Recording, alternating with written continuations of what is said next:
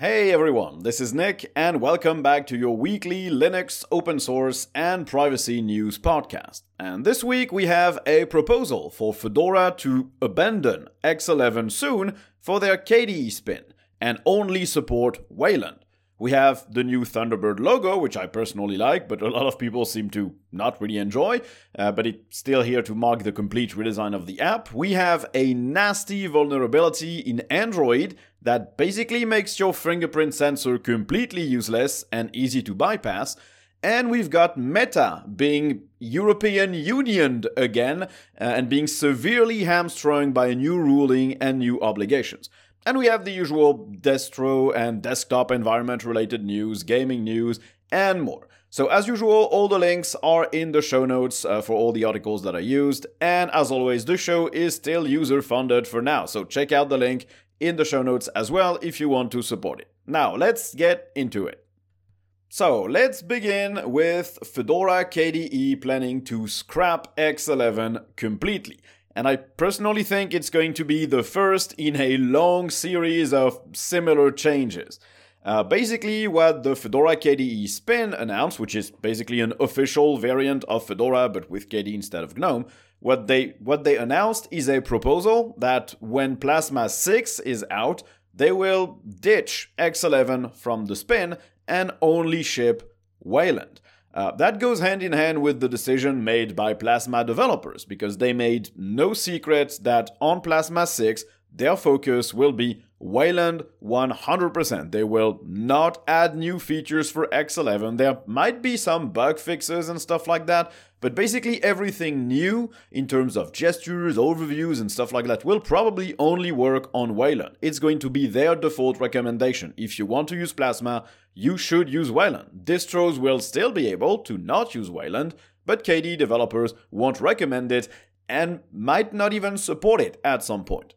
And that's understandable. X11 is basically in maintenance mode. It's not getting any new features, it's not getting any revamps or just rewrites of code, it's just getting patches. And almost no desktop developer works on adding any of their new features for X11. And so now the Fedora KDE Spin plans to completely drop that support in Plasma. And they advance a few reasons. First, uh, Fedora is basically an upstream to Red Hat Enterprise Linux. Uh, it's basically a Red Hat project. And Red Hat Enterprise Linux has marked X11 as deprecated since their release uh, 9.0, I think. Uh, second, X11 is no longer actively developed, uh, when Wayland is, and support for the Wayland protocol in all desktop environments is still actively developed. And third, Wayland is ready for 99% of users. It doesn't cover 100% of the scope of X11, but it works. It's smoother, it's faster, it's now supported by NVIDIA GPUs if you've got a recent enough NVIDIA GPU and recent enough drivers, which means that basically by the time the Fedora KDE Spin uh, releases the next version at the end of the year, or it might even be the version after that, there shouldn't be really any major issues remaining in terms of support and how it works. Still, for now, it is just a proposal. It could be rejected. There are still a large number of X11 supporters in the community that just don't want to move to Wayland because sometimes X11 does things that Wayland doesn't, or sometimes they have a preconceived notion that Wayland isn't ready when they haven't tried it in three years, and so of course they think it's not ready because it, it wasn't back then. It depends, but there are still some use cases that, X, that X11 fills better than Wayland. So this proposal could be rejected. But if it's not, uh, basically when Plasma 6 is out, X11 is also out from the Fedora KDE spin. Now, Plasma 6 might not release with the usual release calendar. It might not be around September or October. It might be at the very end of the year, which means that this proposal, even if it's accepted, might not impact Fedora 39, which will release in October, but it might impact Fedora 40, uh, which should release in April, I think, April 2024. Uh, so yeah, it's it's probably a long shot still, and if it's rejected, then nobody has anything to worry about, and if it's accepted, it's basically in almost a year, probably.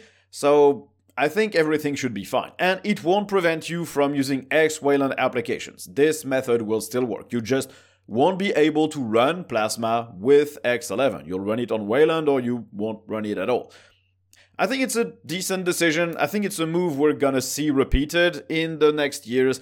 X11 is something that is still loved by some users, or at least that some users prefer. I don't know if people really love X11, but basically no one wants to work on it anymore. It's 40 year old spaghetti code that cannot be twisted or manipulated to work correctly uh, with like high refresh rate monitors, like multi monitor setups that have different refresh rates, variable refresh rates, HDR, stuff like that. It just cannot support all of this, where Wayland can be adapted to do so, and compositors using Wayland can implement these features as well. So I would expect that in the next three to five years, X11 will not be the default anywhere uh, on any distro about those that specifically aim to support old hardware. Now, on to something probably a little less controversial, but probably still controversial because icon design and UI is always very subjective and people have different opinions on them. But it's Thunderbird's new logo. So, of course, a podcast isn't the best place to talk about a logo, so I'll invite you to click on the link in the show notes uh, for, for this post where they showcase the new logo. But basically, Thunderbird has been on a trajectory for, I think, about a year to completely revamp the UI, the UX, trying to bring an Android client that syncs with your desktop client. They're also going to be working on an iOS client for Thunderbird. They're really bringing this app back into the modern age with a newer look that feels better for new users while retaining all the power that the app already has. It's a great project, and I can't wait for July when they release that Supernova update, which really looks fantastic from what they shared. And so, to accompany this renewal project, they have a new logo. Because the current one, that giant blue bird that basically hugs an email, has been there for, I don't know, probably as long as the app existed. I'm pretty sure it's very close to the first iteration of that logo. And yeah, it's it doesn't look bad by any means that that Thunderbird logo, but I understand the motivation to try and replace it with something newer. So basically, what it's now is the Firefox logo, but instead of having a red panda, because it's not a fox, it's a red panda apparently. Uh, so instead of having a red panda hugging a globe, uh, now you get a reversed side bluebird hugging an email. And some people complain that it's, oh no, it's another corporate minimalism thing. It's not. Like, look at it. It's not minimalist at all. It's neuromorphic at best, which I think is a decent enough style, but it's not minimalist and it's not like using a basic font to just write the name of your app or just trying to draw black outlines on a white background. It's not like Google Apps on Android basically, like you've got three colors on a white background. It's it's way more work than that. And it looks really close to the Firefox icon, but since it's inverted and since the colors are completely different, I think it matches well with the kind of sibling project. I think it's a good logo. I think it looks good. Some people didn't like it, but personally, I think it it's nice to change those things from time to time. If you want to signify that your app is no longer the old thing that your dad used but that you could never see yourself using, if you want to signify that you have passed over that barrier and that you have made a new fantastic looking app that's that's been heavily worked on, then I think a new logo is good. So, yeah, I like it. You might not. Just check it out uh, in the link in the show notes to see if you like it or not. Now, on to more serious business. And if you use Android, and, and chances are you probably are if you're listening to this podcast, because like my anonymous analytics on Castopod tell me that definitely a lot of you are using Android, uh, basically you've got a big security problem on your hands. Android phones are vulnerable to a brute force attack on their fingerprint sensor. And this attack, called Brute Print, can unlock any Android phone that has a fingerprint authentication enabled. So basically, if you have fingerprint sensor enabled and you have registered at least one fingerprint, then you're vulnerable to this attack. So this specific attack uses two other vulnerabilities in Android. Those are zero-day vulnerabilities. And it also takes advantage of the fact that the biometric data on Android is not protected well enough. Uh, you can basically grab it with a man in the middle attack, which, if you don't know what that is, you're basically placing a piece of software in between the two pieces of software that normally communicate their information. And so you grab that information in the middle, and no one's the wiser. Now, this attack requires physical access to the phone, which isn't too hard to get. Like anybody who steals your phone has that. If you lend it to someone for, like, I don't know, 10 minutes, they have it. And the equipment you need to perform the attack only costs about $15, so basically anyone can get it. Now, of course, the attack is not fast. Uh, it seems like it takes from 3 to 14 hours to complete it successfully, which is basically running this thing that brute forces trying to give you as many fingerprints as it can in a short amount of time, and at some point it's just going to unlock. But it seems like the attack gets faster the more fingerprints you have registered. So, for example, if you registered your two thumbs or two thumbs and two fingers and you have four fingerprints, then this attack gets exponentially faster because there are more fingerprints to guess or to land upon uh, by chance or to grab while they're trying to transmit the data. So, it's a big, big problem. Uh, the researchers who discovered this uh, tested 10 very popular smartphones, including the Xiaomi Mi 11 Ultra, the OnePlus 7 Pro, the Huawei P40, and other Huawei devices, and even some iOS devices. All the Android devices were vulnerable, whatever the version of Android, uh, if they used Harmony OS or Vanilla Android or a skin or whatever, but the iOS devices did not have the problem. Probably because they have that, that secure enclave thing, I think, where they store all the biometric data, which is not really accessible easily by the OS itself. I don't know. It's not great. Uh, not only because anybody who steals your phone will now have an easy enough method to unlock that phone for like 15 bucks. So any organized network of people who just steal phones, unlock them, wipe them, and resell them can now do that super easily. Uh, second, because a thief could just want to not wipe your phone and just grab your data to use, for example, to buy stuff online or to impersonate you or anything. But there's also the issue of law enforcement, because it means that basically, if you own an Android phone right now, law enforcement can unlock it no problems without asking for your fingerprint without any issue and it's only going to take them from 3 to 14 hours, which can be a bit problematic depending on where you live and like what the laws are and if you fall strictly between the bounds of this law or not depending on your gender sexual orientation political beliefs religious beliefs it's a big problem. And the main issue is also that android updates are not a thing. Like, unless you own a Google Pixel or a, the latest Samsung phone, you don't know when you're going to get a security update because I have no doubts that this security thing will be will be patched very soon. Like Google and, and Android, the developers just can't not react to that. They have to fix it. It's a big, big problem. So they're gonna fix it. But then the carriers have to sign off on it, the manufacturers have to sign off on it, they have to distribute that update, which means that probably all phones that are 4 to 5 years old will never get that update and so will stay vulnerable as long as they're here. Sometimes 3 year old or 2 year old phones have already been abandoned uh, by their manufacturers and they won't get any updates. So, this is an issue because, well, a lot of phones will just never have a patch for this. They might not be the big target for thieves, but they can still be unlocked very easily. So, yeah, big problem. I'll follow this up uh, closely as soon as we know when there's a patch, if it's getting applied or not. If I can find more details, I'll follow up because, yeah, it feels like a very, very problematic thing. Okay, now let's talk a little bit about uh, desktop environments and distros. So, first, in the KDE world, uh, there are some interesting things coming. So there's obviously the HDR support that is being worked on that I already talked about last week. Not going to go over that again. Uh, but KDE developers are also still improving uh, the various applications and Plasma itself. And most of these improvements are still making their way to KDE 5.27. So users still get new features and improvements to their apps and their desktop, even as Plasma 6 is being heavily worked on and will take some amount of time before it's released to the public.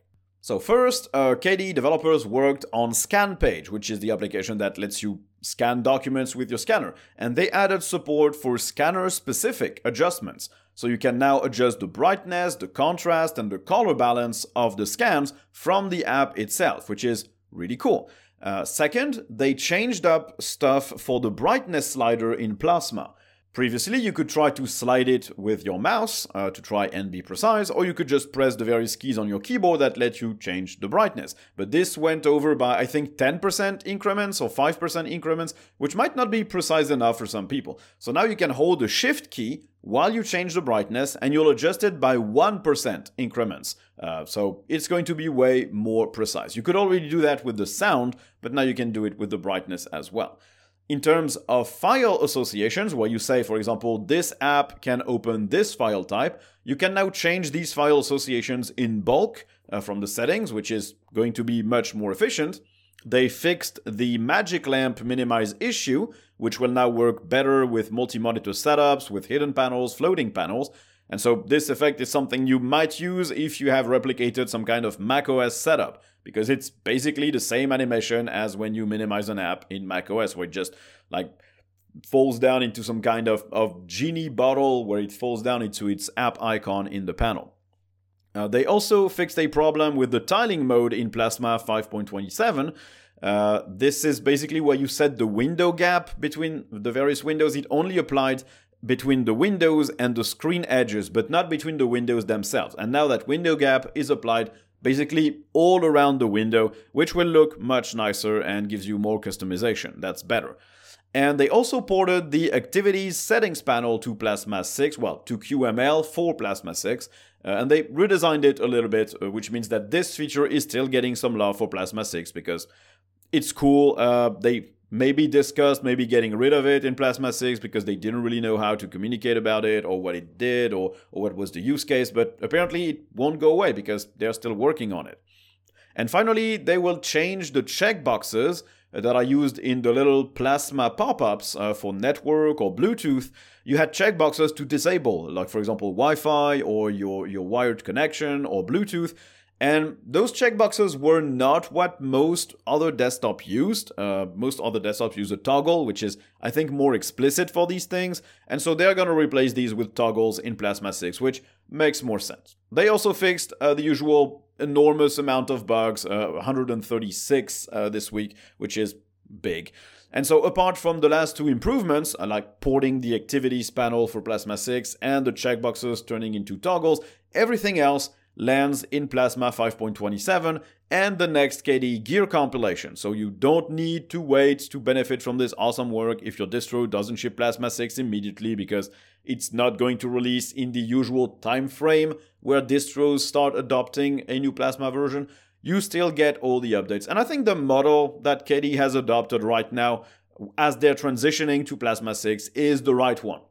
Like you've got the KDE Gear compilation, which is completely independent uh, from the KDE Plasma desktop. So all the apps you use can still be used as long as your distro provides app updates, or if you use like Flatpak to install them or FlatHub, uh, you you get the updates, you get the improvements, and the desktop itself, everything that is not a major new feature, also seems to be ported to 5.27 for people as they wait. So it's cool. Now, for me personally, as somebody who creates content, it would be much better to have the KDE Gear updates to the apps and the KDE Plasma updates at the same time, so I can make a single recap video about them. But yeah, that's not how they work, and honestly, would only make my job better and probably everyone else's harder, so yeah, I get it.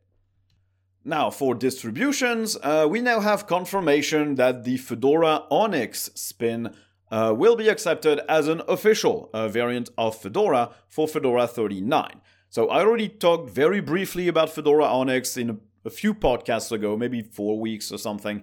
And basically, it's the immutable version of Fedora Budgie. Fedora Budgie is an official spin that's already been accepted since Fedora 38, so you can already download Fedora with the Budgie desktop if you prefer, but it didn't have an immutable spin. It's the regular Fedora workstation with Budgie. Fedora Onyx is basically Fedora Silverblue with the Budgie desktop instead of GNOME. And so this has been accepted. It will start with Fedora 39, and so people will be able to just download that and install that immediately.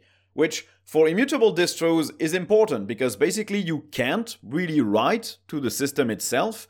Uh, you can just apply the updates and reboot for them to work, and everything else needs to be handled in containers or using Flatpak. So you can't really easily change uh, the desktop environment. You can layer packages on top of the base, so you could say, yes, I do want to install all these packages for KDE, but the distro isn't meant to be used this way, and it's a little bit more work.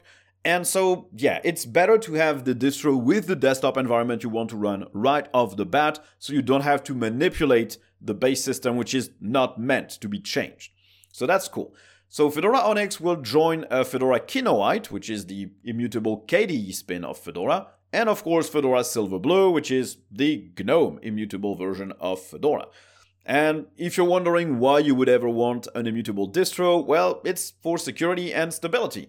Any app you install just cannot write to your root partition, to your slash folder or any folder inside of that, except maybe for like TMP, var, or etc for configurations. And generally everything else is locked, which means that programs that install themselves in slash opt, like DaVinci Resolve, are out of the question, and which means that basically anything you want to install, you'll have to install using a Flatpak or an app image or stuff like that. And generally, since this can be pretty limiting, these distros offer access to containers using, for example, Toolbox or DistroBox uh, that lets you install another uh, distribution with access to a shell to install packages or apps in that. If you're wondering how that could work, I very recently, I think it was three days ago or two days ago, I reviewed Vanilla OS, which is basically the poster boy for this kind of model, immutable base and distro containers that are very well implemented inside of the system with all the apps you install in the container appearing in the app grid of GNOME. If you're interested in that, uh, check out the link in the show notes for my YouTube channel. Well, you'll find that video. It's going to be the latest I published, probably. Uh, or, or, the second to last. Or, yeah, basically, check it out and you'll understand better what an immutable distro is. Now, something that I basically never talk about is the Enlightenment desktop, because they basically never publish anything about how they update it, or how it's moving, or where it's going, so there's basically nothing to report on. But some people tell me that I should really give it a shot, and apparently uh, there's a distro that uses a slightly modified version of Enlightenment, which is called Bodhi Linux, or Body Linux, like B O D H I, uh, Bodhi Linux. Uh, they have a beta for version 7.0, and apparently it's a super lightweight distro. It's based on Ubuntu LTS, but it's running Enlightenment, which is very lightweight, with a window manager on top of it. So they're based on 22.04, which isn't exactly brand new or up to date, but it should be very stable.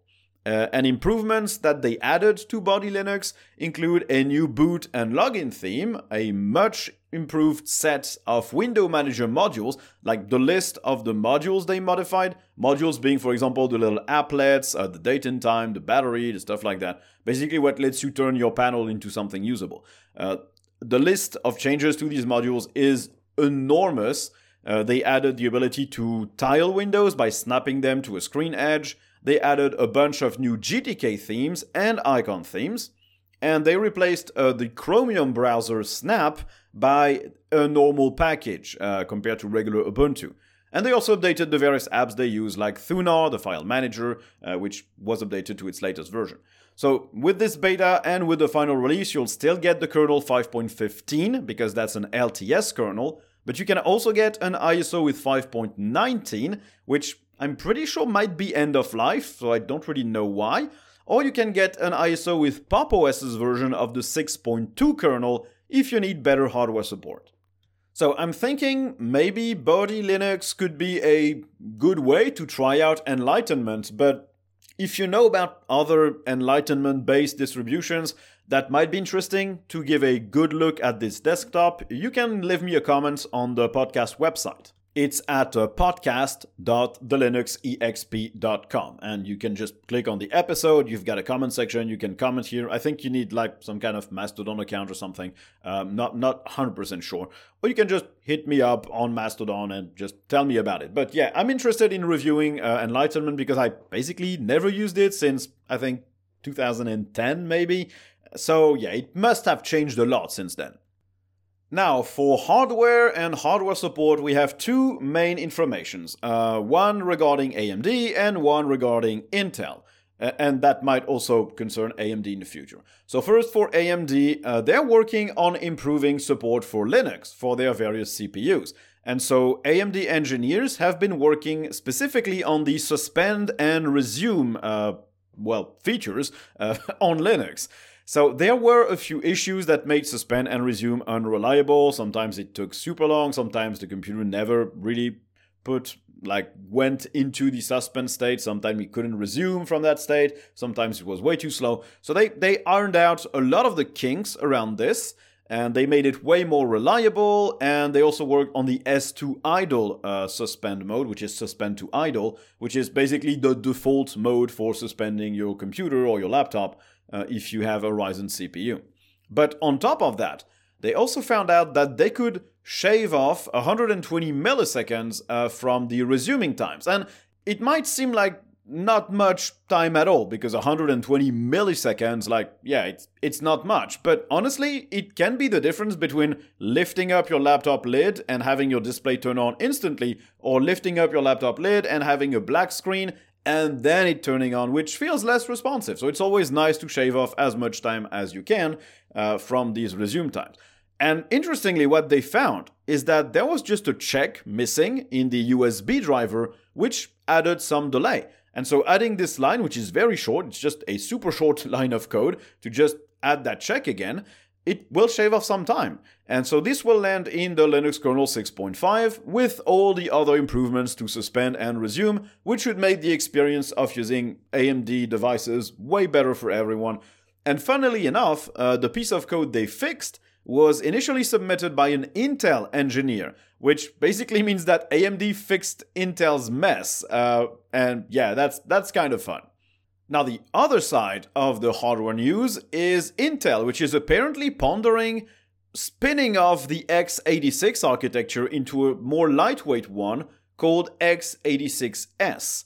And this spin off would remove support for 16 and 32 bit operating systems, not necessarily applications. So this would allow them to simplify how a PC boots, because apparently when a PC boots, it has to switch from state to state. So it, it starts in 16-bit mode, then protected 16-bit, then 32-bit, then 64-bit, then protected 64-bit. Basically jumps through all these rings uh, in the CPU that support those various uh, bit modes. And from what I understand, I am no CPU expert and I might be like completely misunderstanding this. But so this would simplify how a PC boots, making it faster and more reliable, but it would also simplify the design of future CPUs and so probably reduce production costs and so very likely increase margins because you literally cannot expect these kind of companies to pass on the savings uh, from production to the consumer. They're just going to pocket the difference, let's be honest. Now, this new spin off would be still hypothetical. They have written a very long, very technically focused paper, which I couldn't make complete sense of because I'm not that knowledgeable in how CPUs are designed, honestly. Uh, nothing has been announced or confirmed just yet. But it's interesting because basically we would not lose anything uh, from this transition. Uh, CPUs using this new architecture would just need less transitions to boot and to initialize, and you would not be able to run a 16-bit or 32-bit operating systems directly on the hardware itself. But 32-bit app support would still work because it's actually handled by the OS itself, not by the CPU. And so these binaries are run in the same sector of the CPU that is used to run the OS, not in the sectors that would be removed by this new architecture and you could still virtualize 32 bit systems on a 64 bit operating system. So you would not lose anything but the ability to run a very old 32 bit only system, which honestly would probably not work all that well, anyways, because it would not have drivers for your CPU at all. So you would not lose anything, but the CPUs would be easier to produce, and your boot process would be simplified and probably more efficient. I think it's a good move, and I hope they can manage it if it works exactly as it has been described, which means you need you still need to run 32-bit programs today. If you use Windows or Linux, your Steam client is 32-bit and a lot of games are 32-bit only and not 64-bit. So you still need that kind of support. But from what they describe, you would still keep that support. So, yeah, I'm all for the change. Like, make it leaner, make it faster. It might even make it more energy efficient. Who knows? So, yeah, let's go. Let's make this happen. Now, this week we also have the unfortunate, let's say, death of a search engine, uh, Neeva, which I basically had never heard about uh, apart from a few YouTube comments when I talked about search engines which is not a good sign because search engines are something I research thoroughly and I never happened upon Neeva before. Like, no one mentions it on the internet. Like, I could not find this thing. The only way I learned about it was through some YouTube comments, and not many of those. So, Neeva was a search engine focused on privacy. They didn't display any ads, they did collect a little bit of usage data to tailor the search results to what you wanted, but they were super transparent about that data. It was all anonymous and it was not exploited in any other way than to display the results that fit your query. And they were financed with a subscription model for additional features. So you could use it for free, but you could also pay to get access to more stuff and they were completely independent uh, from Google or Bing. They had their own index, their own website crawler, and so it was an interesting search engine apparently. But it turns out that building a sustaining, a sustainable, sorry, business model in the search engine field is really hard.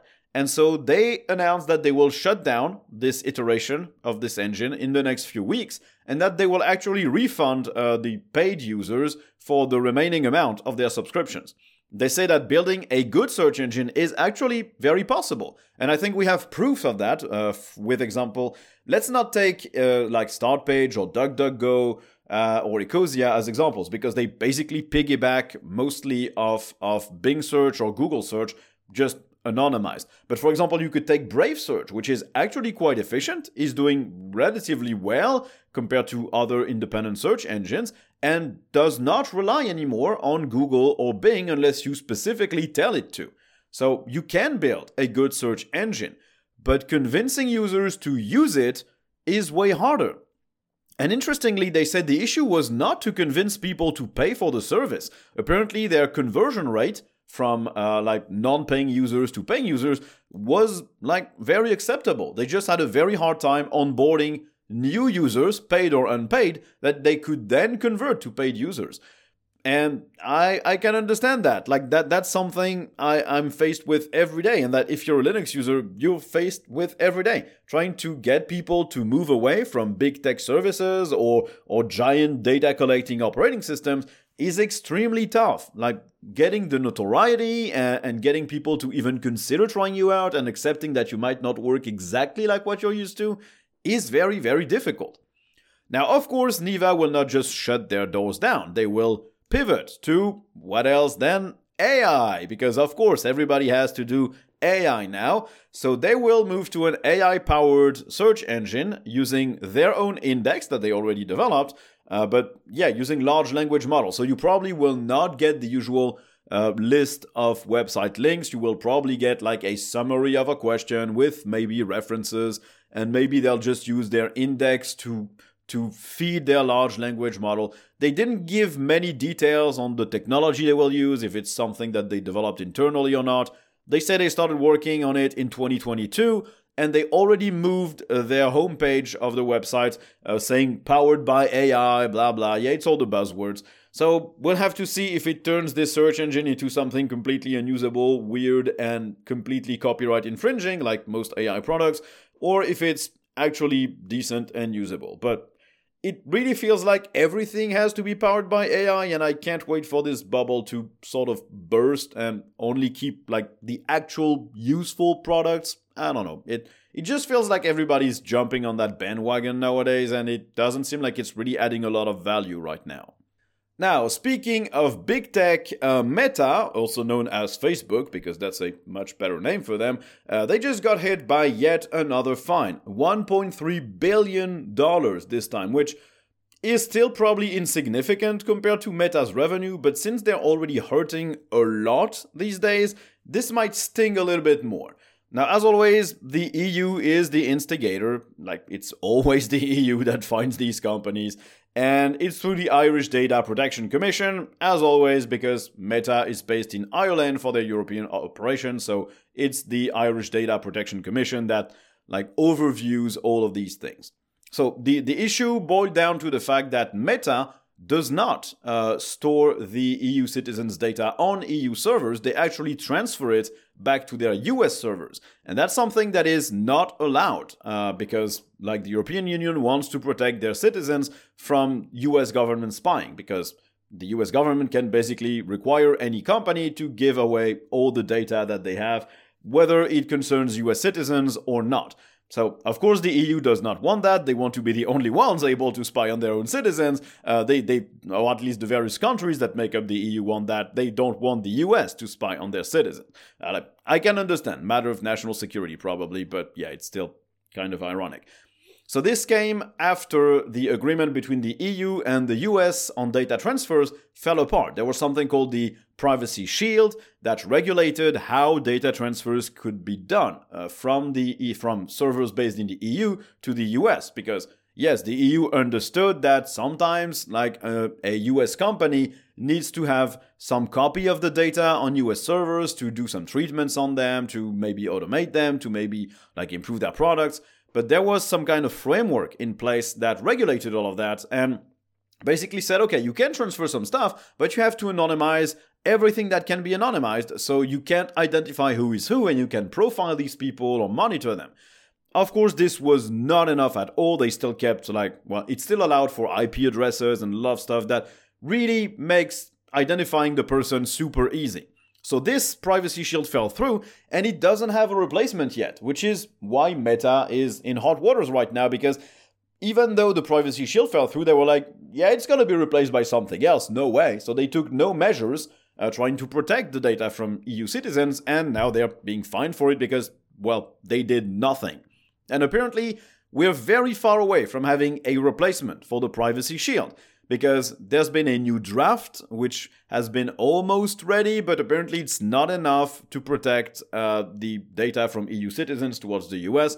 I don't know if it's all a political move to try and get more independent from the US. I have no idea, but the fact of the matter is, like, this thing has no replacement yet, and so companies that transfer EU citizens' data to the US will be harassed by the EU for fines because it's illegal. So Meta has been ordered to stop that information transfer, which includes usernames, emails, IP addresses, messages, browsing history on their various websites, geolocation, and a lot more, and they have five months to comply with this decision. And they also need, which is more important, they also need to erase all the user data that they transferred in this way since the privacy shield fell apart, which is going to be extremely hard for them because unless they've got timestamps of everything that's been transferred and the exact date of the transfer and like they keep complete records unmodified records. If, if they erase basically some piece of data with another they might not be able to know uh, what they need to delete. So it's probably never going to happen. And of course meta is not happy about the decision. They complained that this was flawed and unjustified.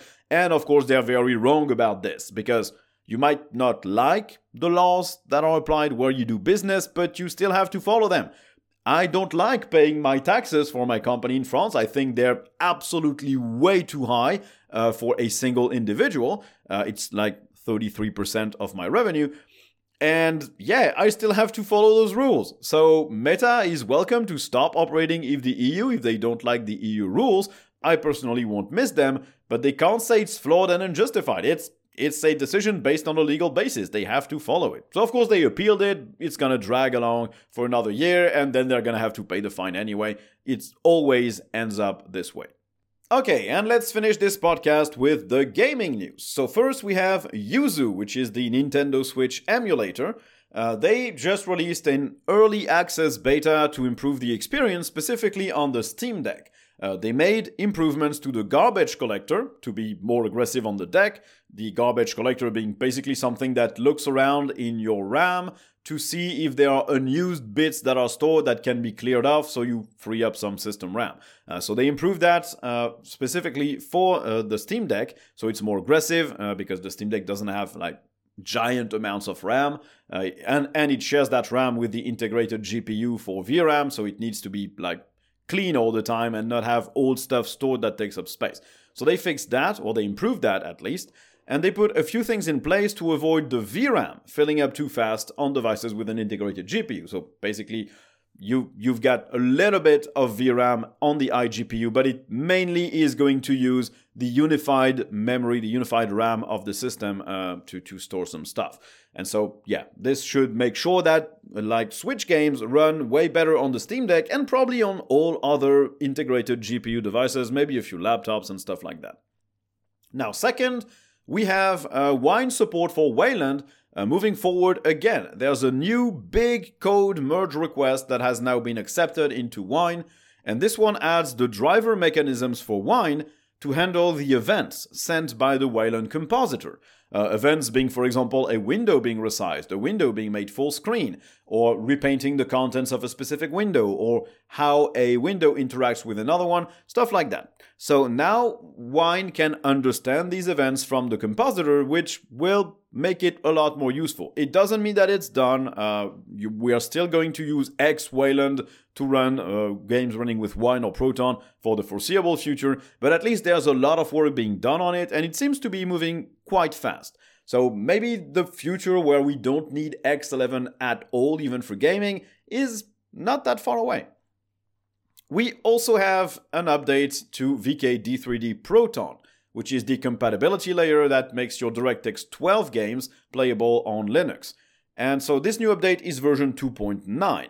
It will reduce the RAM usage massively on the first run of an application, so startup times should be better and it won't spike your energy consumption as well. And they also added support for the Vulkan graphics pipeline library. So this is a thing we already talked about in a lot of gaming news. It basically makes the shader compilation better and smoother, which means that when you enter a new area in a game, you should see less stutters as the shaders are compiled. And there are also performance improvements that should result in less CPU usage, less VRAM consumption. Basically, it's an all-in, all-in-one performance improvement package for your gaming. Uh, they also improved uh, the DirectX ray tracing 1.1 support, so we should have better ray tracing. Uh, it also shares some code now with DXVK to simplify the code base and avoid having redundant things. And of course, there are a host of game specific fixes, but apparently they don't list them anymore because there are way too many. It's just not practical and it takes up too much time. So you can expect like your games to work way better when this update to VKD3D Proton lands in Proton, which should happen pretty soon. They generally you can wait about a few weeks and then you get the new release of Proton that implements that. So very nice to see this. And this will conclude this podcast. So I hope you enjoyed listening to it. As always, all the links uh, for all the articles, all the videos I talked about, whatever, they're all in the show notes. All the ways to support the channel or to follow me elsewhere are also in the show notes. And so, yeah, thanks for listening, and I guess you will hear me in the next one. Bye!